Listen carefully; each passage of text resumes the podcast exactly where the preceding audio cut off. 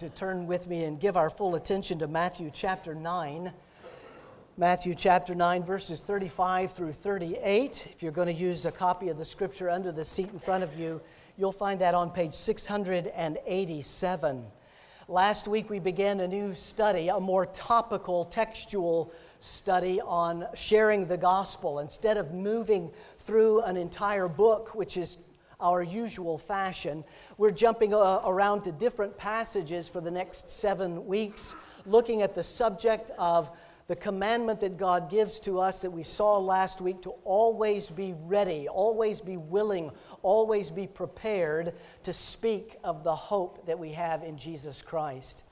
That's the theme, always be prepared.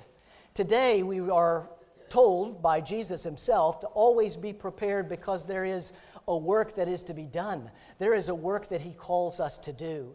But He doesn't simply call us to this work without telling us what this work is and then showing us how we are to do that work. So let's then look at Jesus, our great Savior, to see what it is that we are to be about and how we are to do it. Let's give our full attention to the reading and preaching of God's Word. Matthew chapter 9, beginning in verse 35. Hear now the Word of God.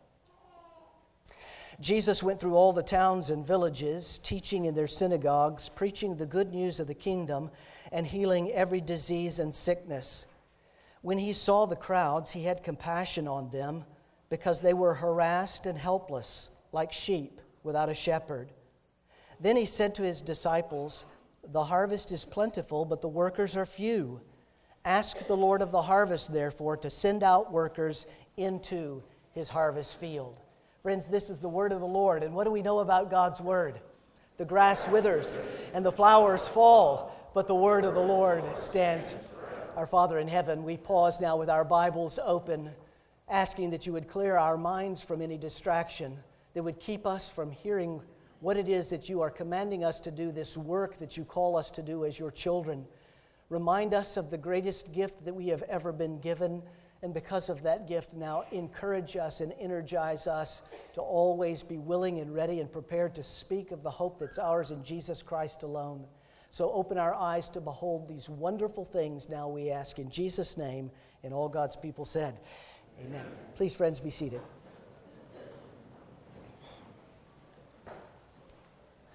The occasion of the celebration was that as long as anyone could remember, the, they had never gone one year in the New York or the New Orleans city uh, pool system without some kind of a drowning. And so uh, 200 individuals gathered together, 100 of them certified lifeguards, to celebrate one year of being free from any drowning in a public pool. It wasn't until the party was just about over and the four on duty lifeguards began to empty the pool that they saw in the deep end the body, the lifeless body of a clothed individual. Retrieving the body from the water, Jerome Moody, even after giving life support, did not survive 31 years of age. And here they are celebrating a whole year without a disaster, without a death, and in the midst of the very party, surrounded by certified people that are ready and willing and able to save this individual, they experience death. I think about that story, and I think about the Church of Jesus Christ. I think about how it is that we have been given this wonderful gospel. We speak of the hope that we have often, especially here. We speak of the grace that we have been given by Jesus Christ. We speak of the forgiveness of sin. We looked at that last week from 1 Peter chapter 3, where he who knew no sin took on our sin. He became sin for us so that he could forgive us of our sin, so that the unrighteous would become righteous, that we who uh, are filled with sin could be forgiven of our sin. We who knew, know nothing but sin are freed from that sin we who love the darkness would be given the light as we find in the gospel. And we are, we're quick to embrace that. We're ready to embrace that. We desire to embrace that. And there is a party to be had, a great celebration to be had, to know that our sins are really forgiven, not by anything that we have done, just as you just sang. Nothing in my hands I bring, but simply to thy cross I cling And we are given this gift of life eternal, abundant, and free, the forgiveness of sin, and we celebrate that. But too often, my friends, we celebrate that in the context of the party inside the building. Instead of then taking this gospel message into the world, as we are commanded to do, uh, we, we want to celebrate together inside and encourage one another, build one another up in our faith, instead of being willing and ready and able to speak of the hope that we have to go into the world with this same gospel that has saved us because there is work to be done. I told you last week, remember on the very cover of our bulletin every week, our philosophy of ministry summary statement grace upon grace, receiving as a body and responding as believers. And I gave you my confession that I am, I am very quick to camp out on the first part. I like the receiving part. The receiving as a body through the means of grace as we celebrate the Lord's Supper every week, the preaching of the Word, the singing of His praise, the giving of our gifts. All of this wonderful stuff that God gives to us by His grace and mercy. Receiving. If we have truly received that, if you're here today and you have truly received that, then the Savior Himself tells you that there is work to be done now in responding as believers receiving as a body, and now responding as believers. But Jesus, now in this passage, doesn't simply command us, dictate to us to go into the world and do this, but he lays out his perfect plan for how he is going to use people like you and me to do it. And then not only laying out his plan, but gives us a pattern. He gives us an illustration. He does it for us so that we can see it right here in this particular passage. So let me just simply remind you of this verse that you have already heard in our liturgy from 1 John chapter 2. The man who says, I know him, but does not do what he commands, is a liar, and the truth is not in him. We cannot say, beloved, listen, we cannot say that we are always willing and ready to receive this grace and mercy and be unwilling to respond as believers to take this gospel into the world because of the work that our Savior commands us to do. If you have been given grace, He now commands you to do the work of grace, always being willing, ready, and prepared to speak of the hope that you have. So let's look at it then very briefly. What is Jesus' plan? He gives us that in the first verse. Jesus went through all of the towns and villages, teaching in their synagogues, preaching the good news of the kingdom, and healing every disease. Now, like we did last week, because we're not preaching through the entire book, let me set the context for you of where Jesus is. Turn back to the left in your Bible to the end of chapter 4 of the Gospel of Matthew. At the end of the cha- uh, end of the Gospel uh, the end of chapter 4 of, of Matthew's gospel, we read this passage that we looked at last week as well. Jesus calls Peter and his brother a- Andrew, Come, follow me, he says, and I will make you fishers of men. And then look what he says in chapter 4, verse 23. Jesus went throughout Galilee, teaching in their synagogues, preaching the good news of the kingdom, and healing every disease and sickness. It's the exact same thing that we read at the beginning of our text, at the end of chapter 9, Jesus went through the towns and villages, teaching in their synagogues, preaching the good news, and healing every kind of disease. So we have these bookends where Jesus repeats the same thing. He says this in chapter 4, having said, The kingdom of heaven is near. Come, come, follow me, and I will make you fishers of men. And then he says it again at the end of chapter 9, and all in between, what we find the preaching of the Sermon on the Mount, the greatest sermon ever preached, Jesus healing the sick, and Jesus going about region to region giving them the gospel, the gospel that was found in him. So at the end of chapter 4 to the end of chapter 9, what we have is Jesus displaying the plan of salvation, why he has come. He has come to set us free from the bondage of our sin by dying for that sin, raised to new life so that we too have the hope of life eternal with Him. So all we have to do is look but chapter 5, 6, 7, 8, and 9 and see Jesus' plan. And that plan is caught in these three words teaching, preaching, and healing. Let's start with teaching. Jesus went throughout the towns and he's teaching in their synagogues, we read. The teaching is different from preaching. It's almost like peanut butter and jelly. They, you can have peanut butter by itself, and you can have jelly by itself, but oh my goodness, you put peanut butter and jelly together, and you're in for a treat. A real treat. Cut the crust off, make it nice and soggy with all of the jelly. It's like peanut butter and jelly together. You can separate the two. Teaching. Now, look what Jesus says. He's teaching, or the narrative says that Jesus is teaching in their synagogues. Teaching, different from preaching, in this way. Teaching is the indicative, it's what is, it's information, it's fact. He's in their synagogue because they have the Old Testament. They have their Old Testament, and so Jesus goes into their church, into the synagogue, and he is teaching them line by line, precept on precept, what it is that they have in the Word of God. He's giving them what is the indicative into their synagogue. It's different from preaching. Notice there, the preaching of the good news of the kingdom, he's going about village to village and town to town.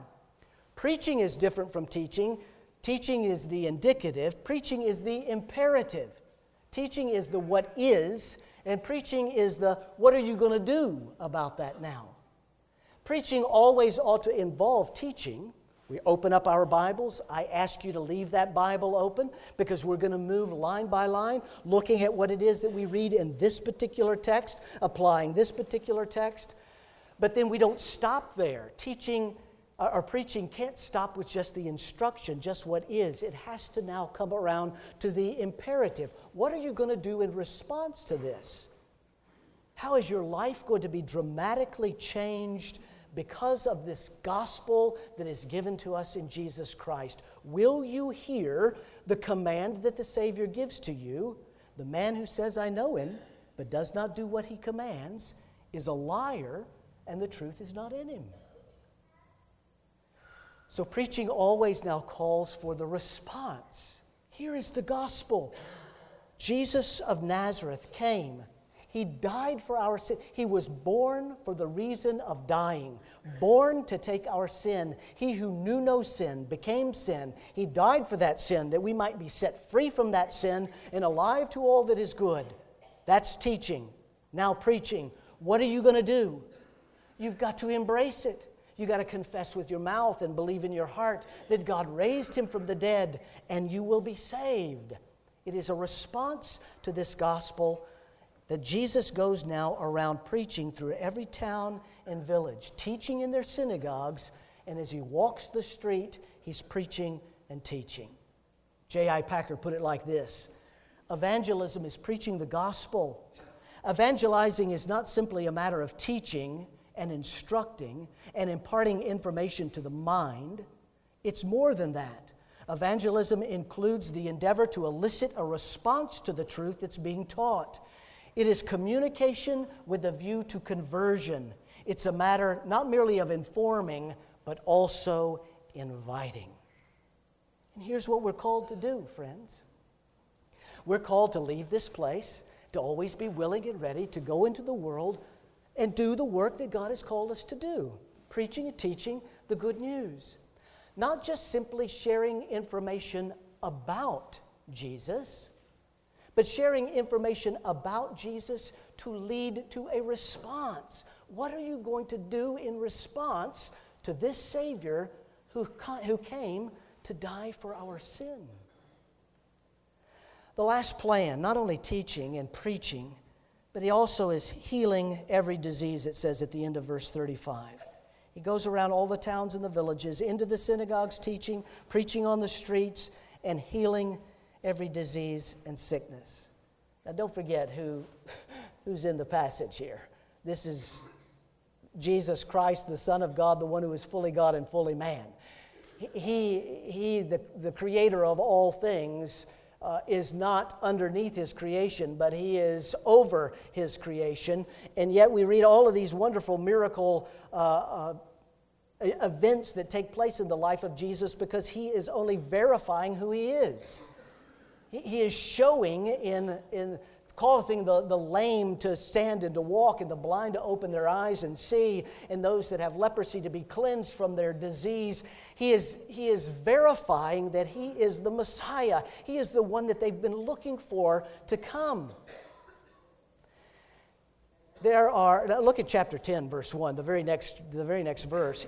He called the 12 disciples to him, and he gave them now authority to drive out evil spirits and to heal every disease and sickness as well. So Jesus comes verifying that he is the Messiah. And then Jesus gives the authority to his apostles, to the 12 disciples, that they now have the ability to do the same thing. There are individuals in our world today that, that believe the gift of healing is continu- continues.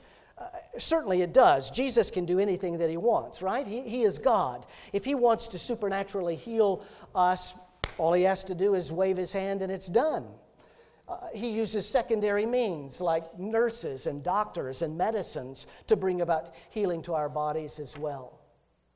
But for certain individuals to claim that they have the, the, the gift of being able to heal another individual, that we oftentimes see, especially on certain channels of our television, let me just say this to you, my friends if I, as, as a minister of the gospel, had the ability to lay my hands on somebody and they would be healed, I would never sit down.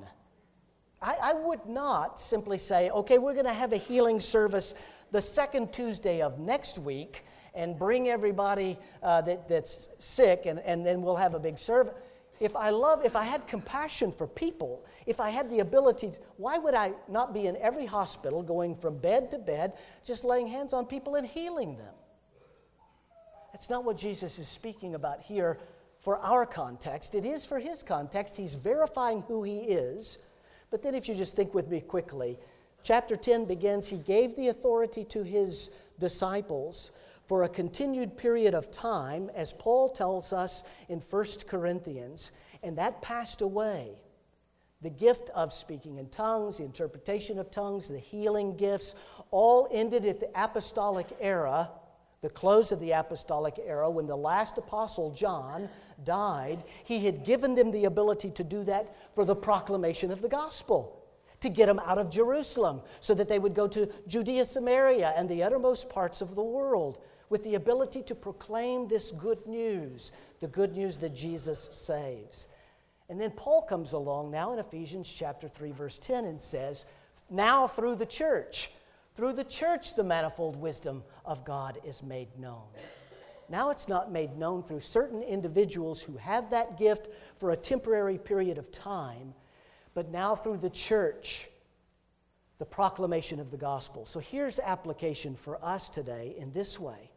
Not that we're going out preaching and teaching and healing of their disease, but we're going into the world preaching and teaching, and we're coming alongside those that are afflicted, those that are weak, those that are downtrodden, and we're encouraging. We're healing spiritually with the good news of the gospel as we're living life together. This is why we're focusing on that, on the well, this, this, uh, this period of time, this spring.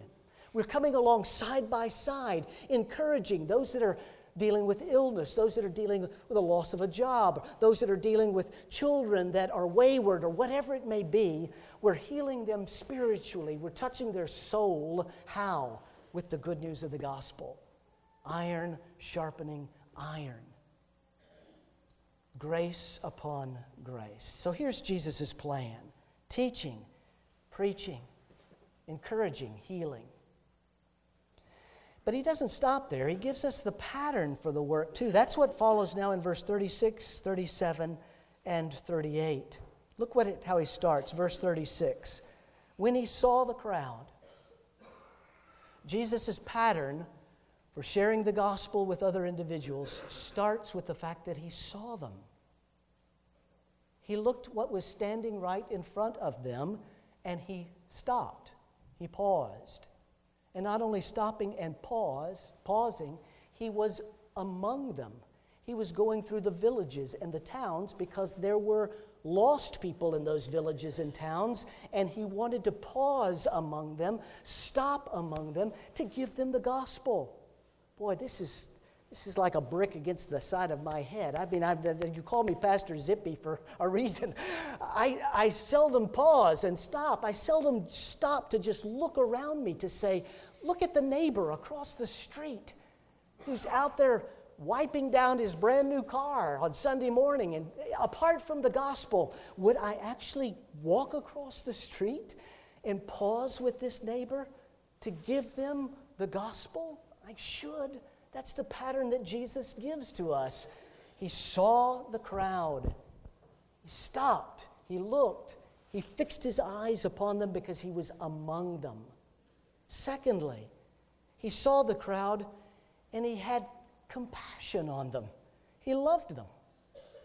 Now, pardon the descriptive language here, but the Greek here for the word compassion literally means from from the uh, to suffer in your bowels graphic i know but that's that's the greek to suffer in your bowels. So what it literally translates is this that jesus so had compassion on his elect people that were still apart from the gospel that needed the gospel that were going to respond to the gospel that he ached all the way down in the bottom of his gut it was just a, a, pain, an agony in the bottom of his deepest part of, part of his gut that there was actually an individual that was standing apart from him, across from him, who, if they were to die, they would be apart from saving grace and they would perish in hell forever.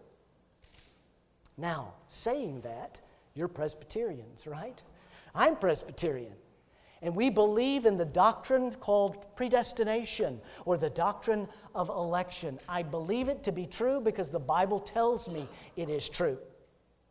But if you are here today, my friends, and you think this, if you think, well, the elect is sure, the number is sure, so I don't need to go out into the harvest field. I don't need to go out into the world with the good news because if they are elect, they're going to come to saving faith, right?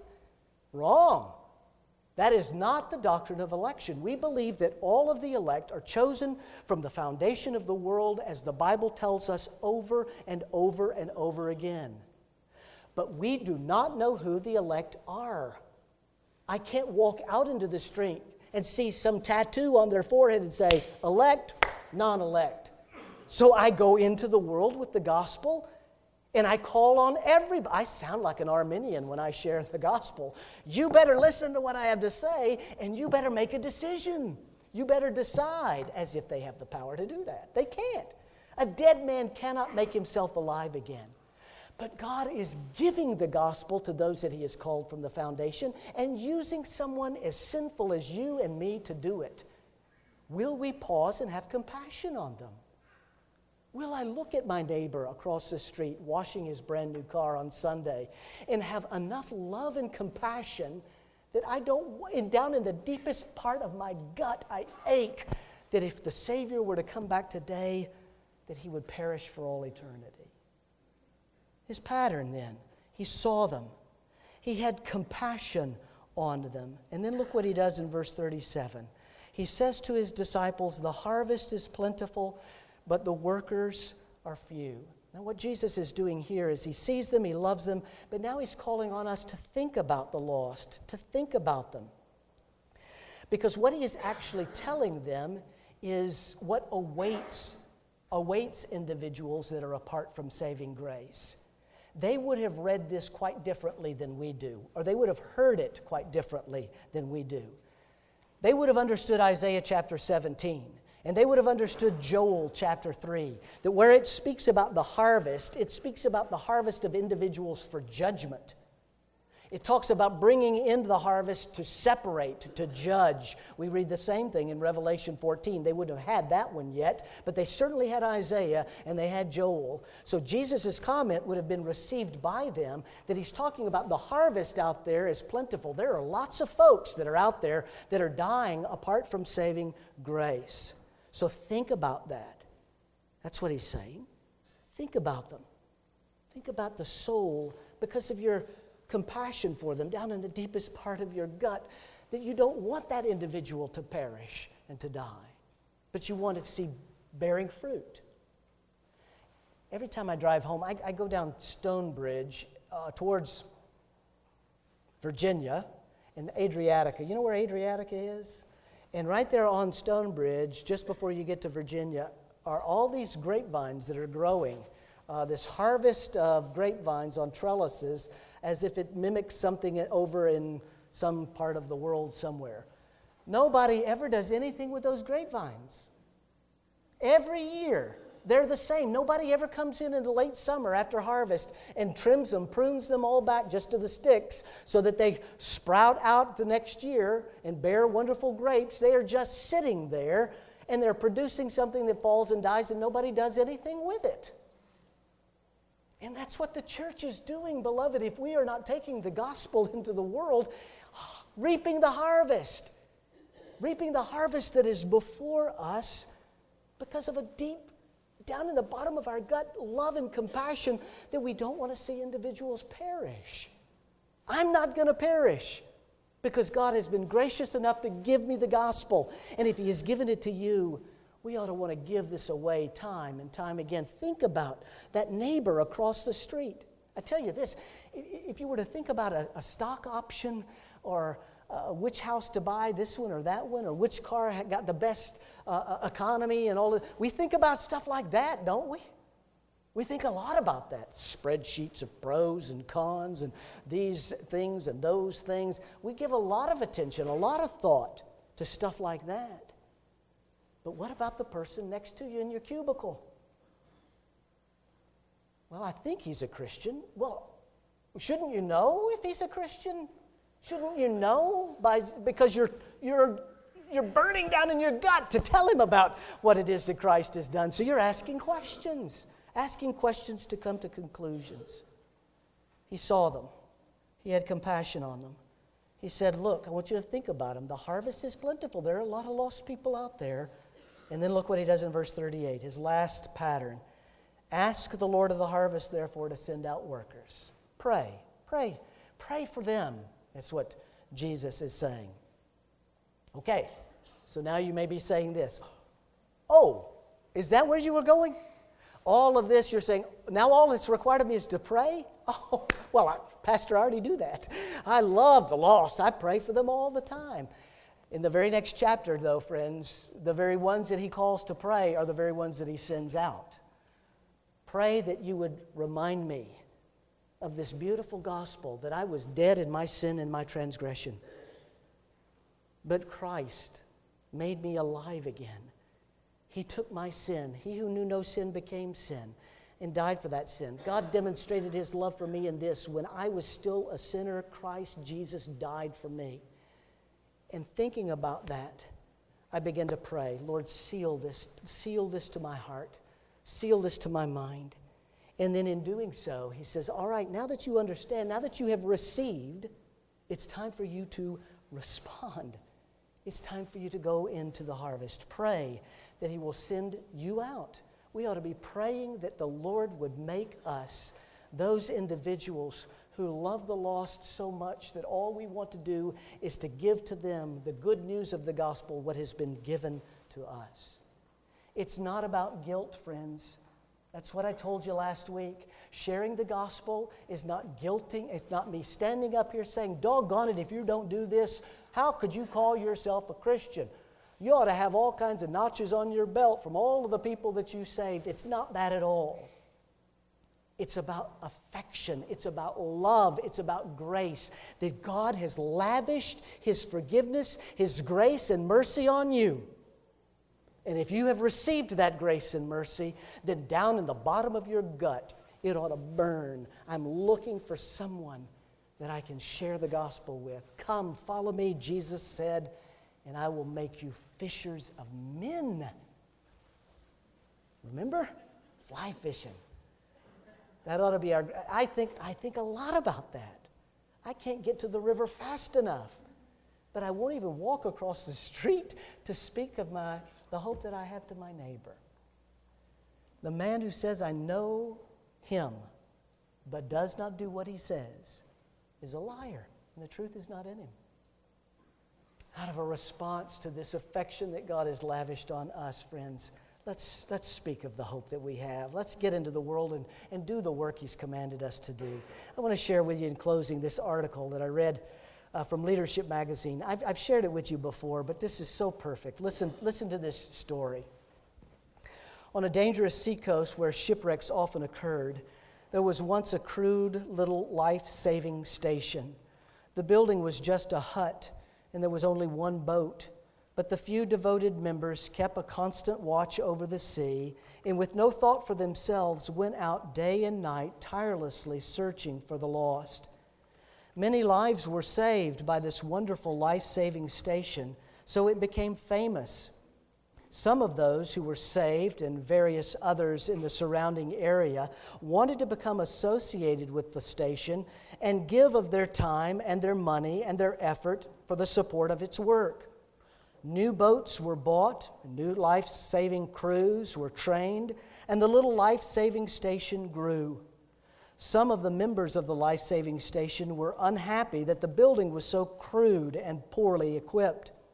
They felt a more comfortable place should be provided as the first refuge of those that were saved from the sea. So they replaced the emergency cots and beds and put better furniture in the enlarged building. Now, the life saving station became a popular gathering place for its members, and they decorated it beautifully and furnished it exquisitely because they used it as sort of a club. Fewer members were now interested in going to the sea on life saving missions, so they hired lifeboat crews to do that work. The life saving motif still prevailed in the club's decorations.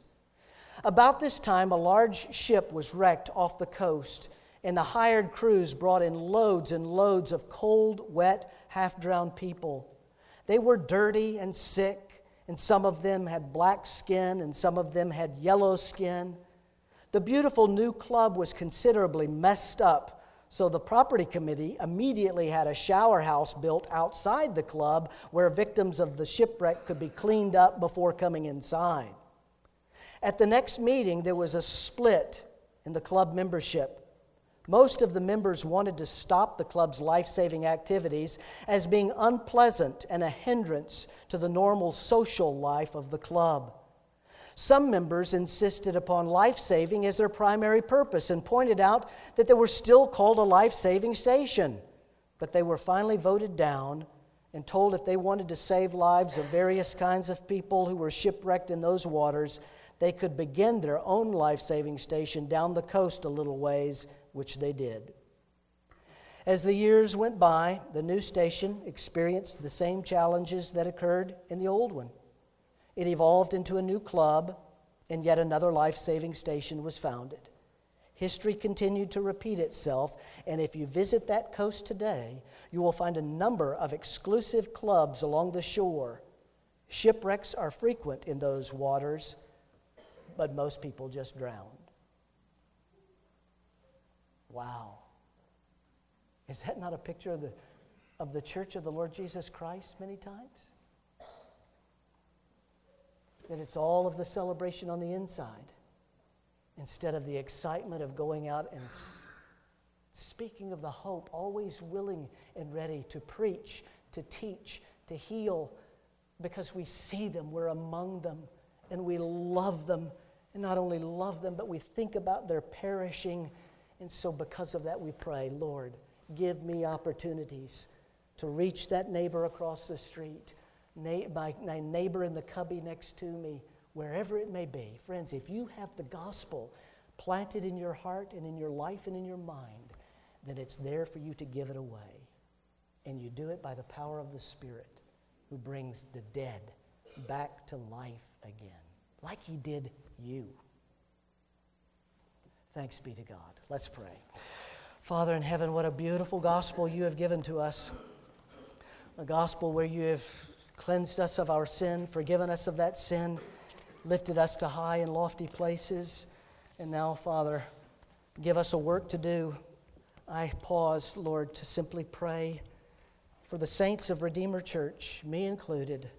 Lord, that you would give us a passion to see this gospel go forth, that there would be a line at the font to receive water baptism from those who are confessing their sin for the first time and reaching for Christ, the gospel that He gives. Lord, prepare us change our hearts, change our minds, change our attitudes, change our vision, our focus. And Lord, let us see the work of this gospel. The very fact that the sun came up this morning means that the last of your elect have not yet bowed the knee. And so you are calling us to get out there and do the work. So, Father, equip us to do it by your Spirit, please, we pray, and make us faithful, obedient. And we ask it for Jesus' sake. Amen.